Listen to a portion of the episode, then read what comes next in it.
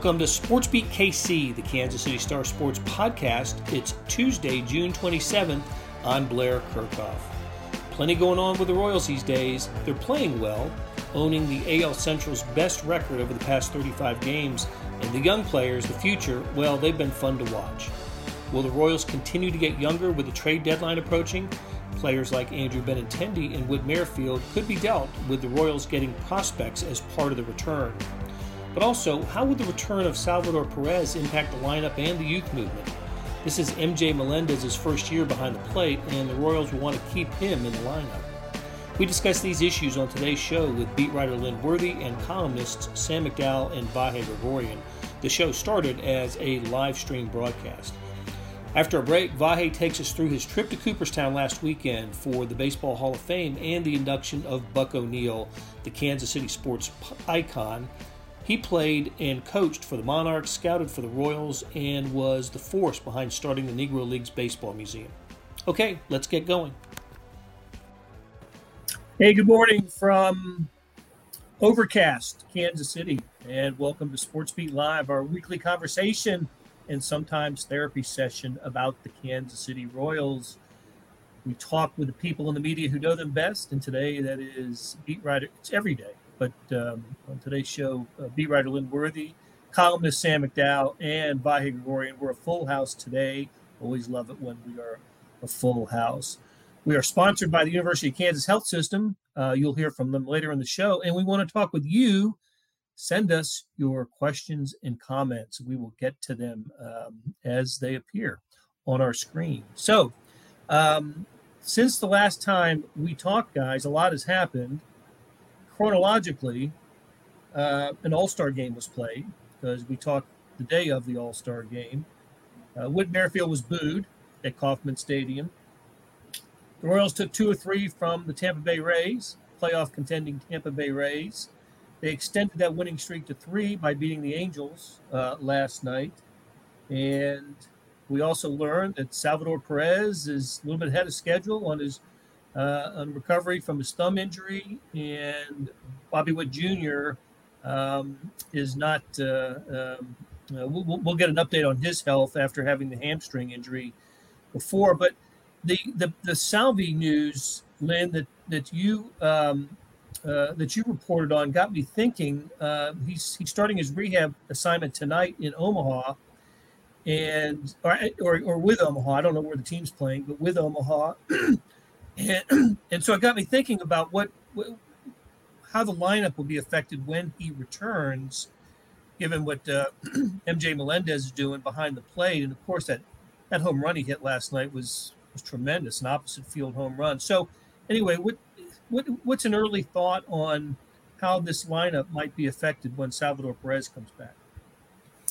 Well, it's funny that you mentioned Omaha because he's with Omaha, but Omaha's schedule takes them to Syracuse this week. and the Royals, after this homestand, head to New York City for four games this weekend. Um, now they haven't given a real timetable on when, you know, how long his rehab stint's going to be or when they expect him back. But it's kind of funny um, that you, you think about if they were to maybe make some moves with the trade deadline a week away and maybe unless you're acquiring somebody who's going to go on the major league roster, then that means you'd probably be calling somebody up to fill the roster spot anyway. But if Salvi's a three, four hour drive away and you make that deal, then maybe adding him is filling the roster spot instead of you know bringing somebody else up. Um, again, that's speculation because we don't know how long they have him mapped out to be on the rehab assignment. Uh, I think, and actually, it was yesterday after they announced that the Mets also said that uh, Jacob deGrom is going to be doing his rehab assignment with AAA Syracuse. So I think there's a potential tonight, or no, maybe tomorrow night for there to be a Salvador Perez in the lineup rehabbing against Jacob deGrom. Um, but when Salvi does get back, I think that's when you know what we saw earlier this year as far as MJ Melendez, where he might get some time at DH, he might get some time in the outfield, because um, we know Salvi's going to catch every day. And also, I think MJ right now, um, I, I, looked this up the other day. Uh, in the minor leagues, the most games he's caught, not played because he's played some other positions, DH'd. Uh, most games he's caught, I think, was like 81 games in the season, and he's already closing in on I think maybe 20 games shy of that, or somewhere in that neighborhood in the big leagues right now. Um, so I don't think it's a bad thing to spread out some of the, that catching for him. Plus, we know Salvy's going to be there every day. It's why it's why the Royals, you know, for a while have been looking for another position for MJ Melendez. I mean, whether it's we, we've seen him take grounders at third base, we've seen him actually play out in right field, and um, the interesting thing is he's, you know, he hasn't been great out in right field. I think he has the athleticism to eventually be pretty good out there. Um, obviously, the, the, Royals famously moved Alex Gordon out there. It's not like they've never tried to switch a guy positions to fit another prospect in, but um, they're also been playing Hunter Dozier some out in right field, and I don't think they lose anything defensively if, if MJ Melendez is playing right. If the other option is Hunter Dozier, so um, you know when it comes down to it, you've got to play MJ Melendez every day. I mean, he's a guy that needs at bats every day. He's part of your future and you know we know where this season's going. So he's he's a guy that needs at bats every day. If Pratto's going to be here, he's got to hit, um, and if Pasquantino's going to be here, he's got to hit. So it's tough to take any of those three guys out of the lineup, which means I think you're going to have to see MJ Melendez in a different position when Salvy comes back.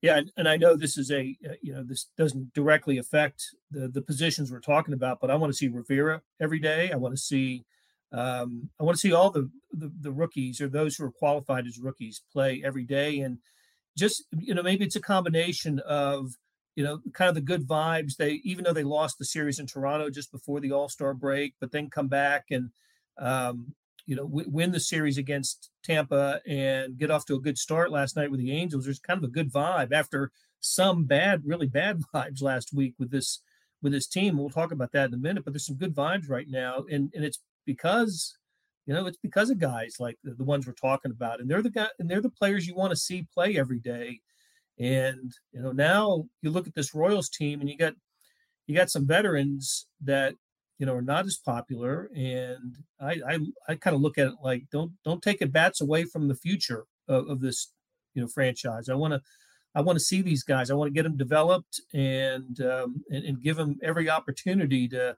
to use the last couple of months of this season to see major league pitching and to um, and, and to just you know, be be the future of of the Royals. Uh, meanwhile, on the mound, you know, we have been seeing that with you know with, with the, with the pitchers, and and and now it's time to see it with a lineup. Um, Vahe, you with me? You, you want to see this these young Royals um, continue to play? It's really all I want to see, and you know, to to just reiterate the points you guys are making. I mean, they're not just now thinking about when Sal Perez comes back, how to get MJ at bats. I mean, I, will be interested to see how it plays out, but there's there it's a um, got to be part of the master plan, right? That that they'll have uh, this weaving together of MJ at whatever position with um, Sal back, and the young pitchers. I mean, that's really the story of the rest of the season in a lot of ways. Um, we've seen glimpses in a lot of ways out of all of them that tell you they have a chance. And now we're starting to see some leveling out that makes me feel uh, a little sense of hopefulness. Yep, uh, absolutely. And um, uh, I just think that the uh, that's what's left for this team. And uh, although I, I, will say uh, they are they are not in last place today, in the AL Central. Uh, I guess that happened actually on uh, on Sunday. Moved out of fifth place. Am I right about that, Lynn? Is I know they're not in last. Uh, they're in fourth by a half game over the Tigers. I don't exactly know where um, uh, you know wh- when it happened, but they're they're was it 19 and 16 over their last 35, which is the best record in the AL Central in that uh, in that stretch. Yeah, they're moving up, moving up, moving on up. That's right. Um, they, uh, I mean, they, actually have. I think it's if you go back to the beginning of June. I mean, they're still under 500 um, since that time, but their record is a lot better. Um, and then going into you know before Toronto, I think it was three out of four series they had won. Obviously, in Toronto, you flip a good chunk of the lineup over. I mean, the roster over, and they they lost uh, three out of four there, even though they got off to that you know that um, energetic start. Um, but then to come back out of the break and take uh, three out of these first four. Um, obviously there, you know, there's a little something going there. I mean, um, is it enough to say that they've turned a corner? I don't know about about that, but I mean, I think it's it's at least you know the results have definitely improved. You've seen the, the change there, um, and uh, there's also you know maybe they're starting to they're starting to get a little bit better, and the, the roster is going to pick up a little bit here. If you think about Salvy potentially coming back, um, you think about maybe getting some of the, their pitchers off the IL because right now you're still talking about Daniel Lynch is on the IL, Jonathan Heasley's on the IL. Um, and then uh, you know you still have uh, I mean Edward Olivares just went on the IL, so I mean there's still guys potentially to um, to fill out this roster to maybe bolster this roster, and they're starting to play a little bit better right now. I mean now that's also you know part of what Sam was talking about getting guys in the lineup on a regular basis probably means you got to make some subtractions, and the assumption being that's going to happen at the trade deadline.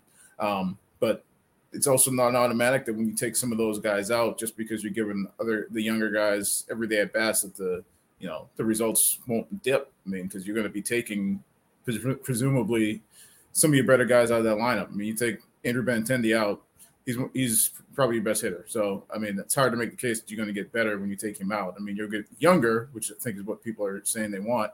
Um, but I don't know that you're going to get better. And even though uh, you know what Merrifield's numbers for the season haven't been great, you go through from I think it's like middle of the May on, he's hitting like over 300, and he's been a really productive player. So you take him out, um, and we've seen it just even this homestand, boot or not, he's still been one of the bigger um, contributors to that offense right now. So um, they might not get better when you subtract those guys, but you'll probably get younger.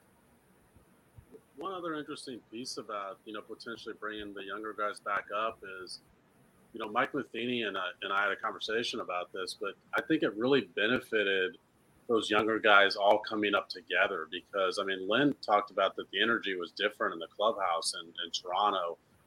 I don't think that's the case, you know, if you're bringing them up like one at a time. You know, like now just Nick Pratto's up, and then you know, in, in three weeks another guy comes up. I think the fact that they, they're up as a group and you know they're basically up with the guys they came up with that they went through the minor leagues with that that sort of is is you know one of the reasons that a clubhouse was able to take on a new personality that you felt a new energy in the clubhouse but also you saw it on the field um, I, I don't I, I, think it'd be interesting to see how these guys performed and um, just how comfortable they were you know because that's part of most rookies journeys is you you're the only guy that gets called up um, you know I think it'd be interesting to see how that works out if if that's the way it goes if you see a guy traded like like a Benintendi.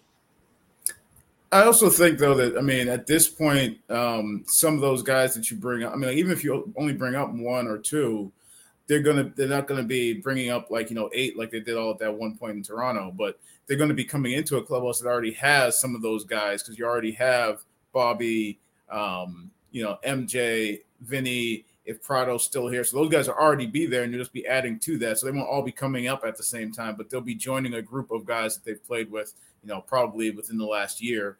And then obviously some of them, you know, come up and will or have will have already have come up for Toronto have been there. So I mean, it's still going to be um, joining a group that they're familiar with. I just don't think that. I mean, if we if we're talking about bringing up a group, I mean, you're not going to see a group like that when they had those eight guys. I don't think they're going to trade away that many. And even if they do, some of those spots are going to be filled by guys who are injured right now. So I mean, it's not as though the roster is not expanding. So I mean, you talk about Salvy coming back. You're talking about, you know, at some point Olivares coming back. You talk about some of these pitchers coming back. I mean, those are going to be spots. So there's going to be guys who get, uh, whether they get traded away or guys who get sent back down to make room. There's not that many spots, I don't think, where you're going to be bringing up young guys. It's probably just a couple of spots at best.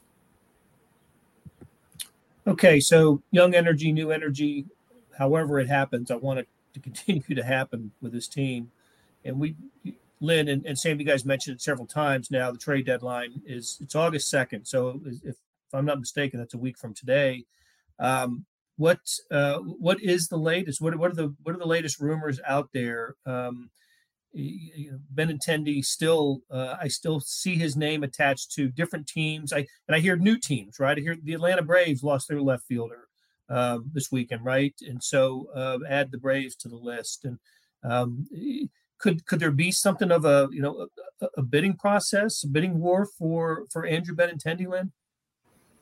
Well, I've always thought that they were going to try and extract the most for him, and that meant it was going to go down to the deadline because as you get close to the deadline, teams sort of get more desperate. Um, teams have to, you know, you, I mean, deadlines, as we know, always make things happen. That forces people's hands. Um, and so, if there's teams that are, you know, maybe not willing to add um, something else to sweeten the pot, or if there's another team that's, you know, has to make a move as you get close to the deadline to try and make a playoff push and then gets in on it. I think it only raises the the, the potential return for Benintendi. Uh, and also, I just I never bought into. I mean, like there was, I think it was in going into Toronto with the whole vaccination thing. This idea that well, now that he's people know he's not vaccinated, that, that some teams might be out on him. Never bought into that one because I felt like people knew that if they were interested in him to begin with, and then my understanding was that like there was that one report that the you know the Yankees oh they're out on him, and then I think even in, within the last week they said oh well the Yankees are back in on him. Well, the my, the understanding that I had was that they never were out, and even after that report they may have even made it known that they weren't out to folks at the Royals. So I, I'm I don't think that ever changed the interest in him. I think it's just a matter of what they want in return for him. Well, there's one other wrinkle that came out yesterday with the Benintendi stuff, which is, I mean, the the players union rejected MLB's proposal for the international draft, and the other piece of that was getting rid of the qualifying offer. So, you know, there there is the option that if Benintendi's on whoever's roster he's on at the end of the year, they offer him a qualifying offer, and if he turns it down, they get a they get a comp pick for it. So, somewhere around you know the the low thirties, you've got to have a better offer than that. Well, I don't, if, and I have to go back and look, but I think he, I don't think they could get, like, if he, they trade him to whoever, New York, I don't think New York could still get the qualifying offer for him. I think he had to, he would have to be on your roster for the year. So I think yeah. the Royals could get, yeah. yeah, the Royals could get the comp pick.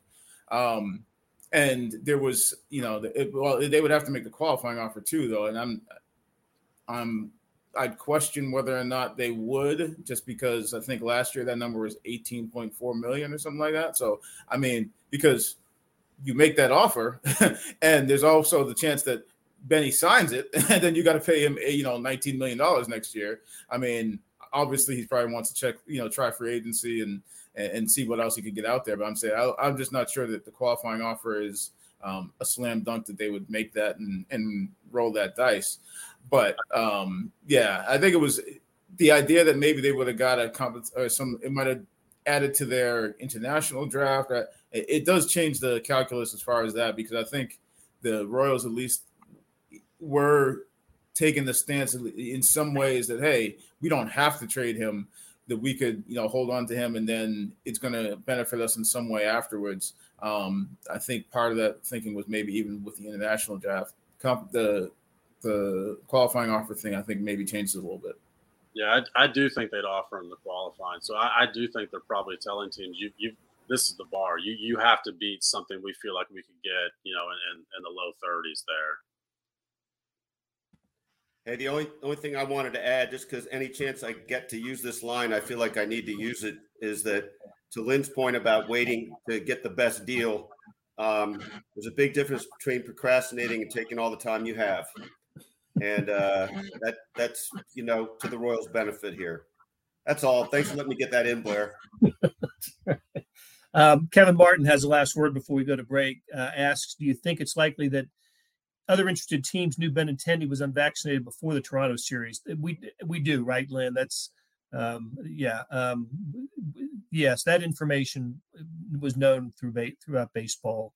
Um, Darren Darren Winters wants to trade all the veterans who gave up in April I like that as well. All right. Uh, we, we've got more to talk about, but we're going to take a break first and let's hear from the University of Kansas Health System.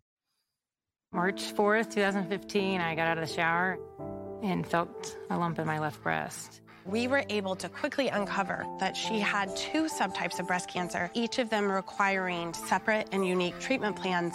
This is why you come to the University of Kansas Cancer Center. It is critical to be treated by a team of experts in that specific cancer type. If you don't start with us, I think you'll have more questions than answers. Why would you go anywhere else? Hey, this is Blair. There are several ways to access the Star Sports section. Let me tell you about a couple of them. There is Sports Pass. For $12.99 a month, you get unlimited digital access to all of the Star sports content, including beat writing, columns, features, pretty much everything we write. The deal renews monthly until you tell us to cancel. For $159.99 a year, you get everything the Star has to offer digitally, including sports and the e edition. Go to kansascity.com and drop down to the bottom of the page where it says Start a subscription for more information. Your support has never been more important. As always, thanks for reading and listening. Let's let's touch on this quickly. I know all three of you were at the ballpark. say I know that. Um, I'm assuming all three of you were at the ballpark on Friday when the Royals came home after the All Star break for the first game. Uh, when Whit came to bat, uh, Merrifield and, and was booed.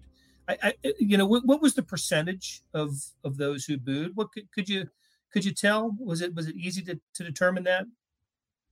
You know, I, Lynn and I had a conversation about it because I thought the boos were louder, but also if if you know you've got the the wherewithal, or you know, if, if you came to boo Whit Merrifield, you're probably pretty loud, and if you you chose to cheer him, you probably did it a little bit more quietly. So I think it was somewhere around 50-50. You know, I know the boos were louder, but you know, fan wise, I, I bet it was somewhere around 50-50. I was just more curious than anything. I, I don't remember another occasion where uh, a player at Kauffman, home, you know, Royals player at Kauffman Stadium was was booed. And uh, it's interesting you say that, Blair, because I reached out to a bunch of our former beat writers like Bob Dutton, Andy McCullough, uh, talked to Jeff Flanagan. I mean, multiple people and say, can, can you tell me the last time you remember a Royals player booed? And you know, there was some thought that you know from relievers when they blew leads in the moment. They got booed off the mound. Um, but just a premeditated thing like that, I, it, you know, none of them could really recall any incident. That's the key point here, too, Sam. I think that's pretty interesting the premeditated aspect, because that I think the example you pointed to in your column was the one we all remember, of course, of uh, spontaneous reaction to Ned Yost uh, yeah. in 2014 after the wild card uh, uh impending fiasco that was averted. There was also the uh, the Luke Hochevar on opening day. I can't remember the year. Was it uh, eleven or twelve, perhaps? Uh, had given up five runs before getting an out in the first inning, and then the boos from a full house, of course, because it's opening day, rained down on on the Royals and Luke Hochevar that day. So, okay, Vahe had a nice weekend in Cooperstown, New York, and uh, was there for the Buck O'Neil Hall of Fame ceremony. Must have been pretty cool, Vahe, to, to be part of that. Great interviews with all the folks who needed to be talked. I, I, saw where there was a panel discussion there as well with um, with uh, with our Joe Posnanski and Bob Kendrick and uh, Bob Costas, I believe, was part of that. Lee Smith may be part of that as well. How about take us through your weekend in Cooperstown and what was um, you know what was that like? Well, listen, it, it it was terrific, and and maybe a little more so for me since I hadn't been to Cooperstown before. Um, and you know, one of the things about Cooperstown, I, I flew to Albany and then drove there. Um, and about the last 45 minutes of the drive, it reminds you uh, that baseball is a pastoral game because it's you're going into that setting that's uh, very much farmland, and uh, I think just sets kind of a nice tone for your arrival in Cooperstown. Um, and you're right, Blair. That that panel discussion, to me, in a lot of ways, that was one of the highlights of the weekend because just think about the sort of star power there. I mean, Bob Costas, Joe Posnanski, and Bob Kendrick. I would submit that they are uh, really three of the great storytellers of our time, all of whom have intimate knowledge of baseball and this story in particular. And uh, our friend Joel Goldberg really did a great job um, getting the right questions in front of them and and I think setting the tone for it.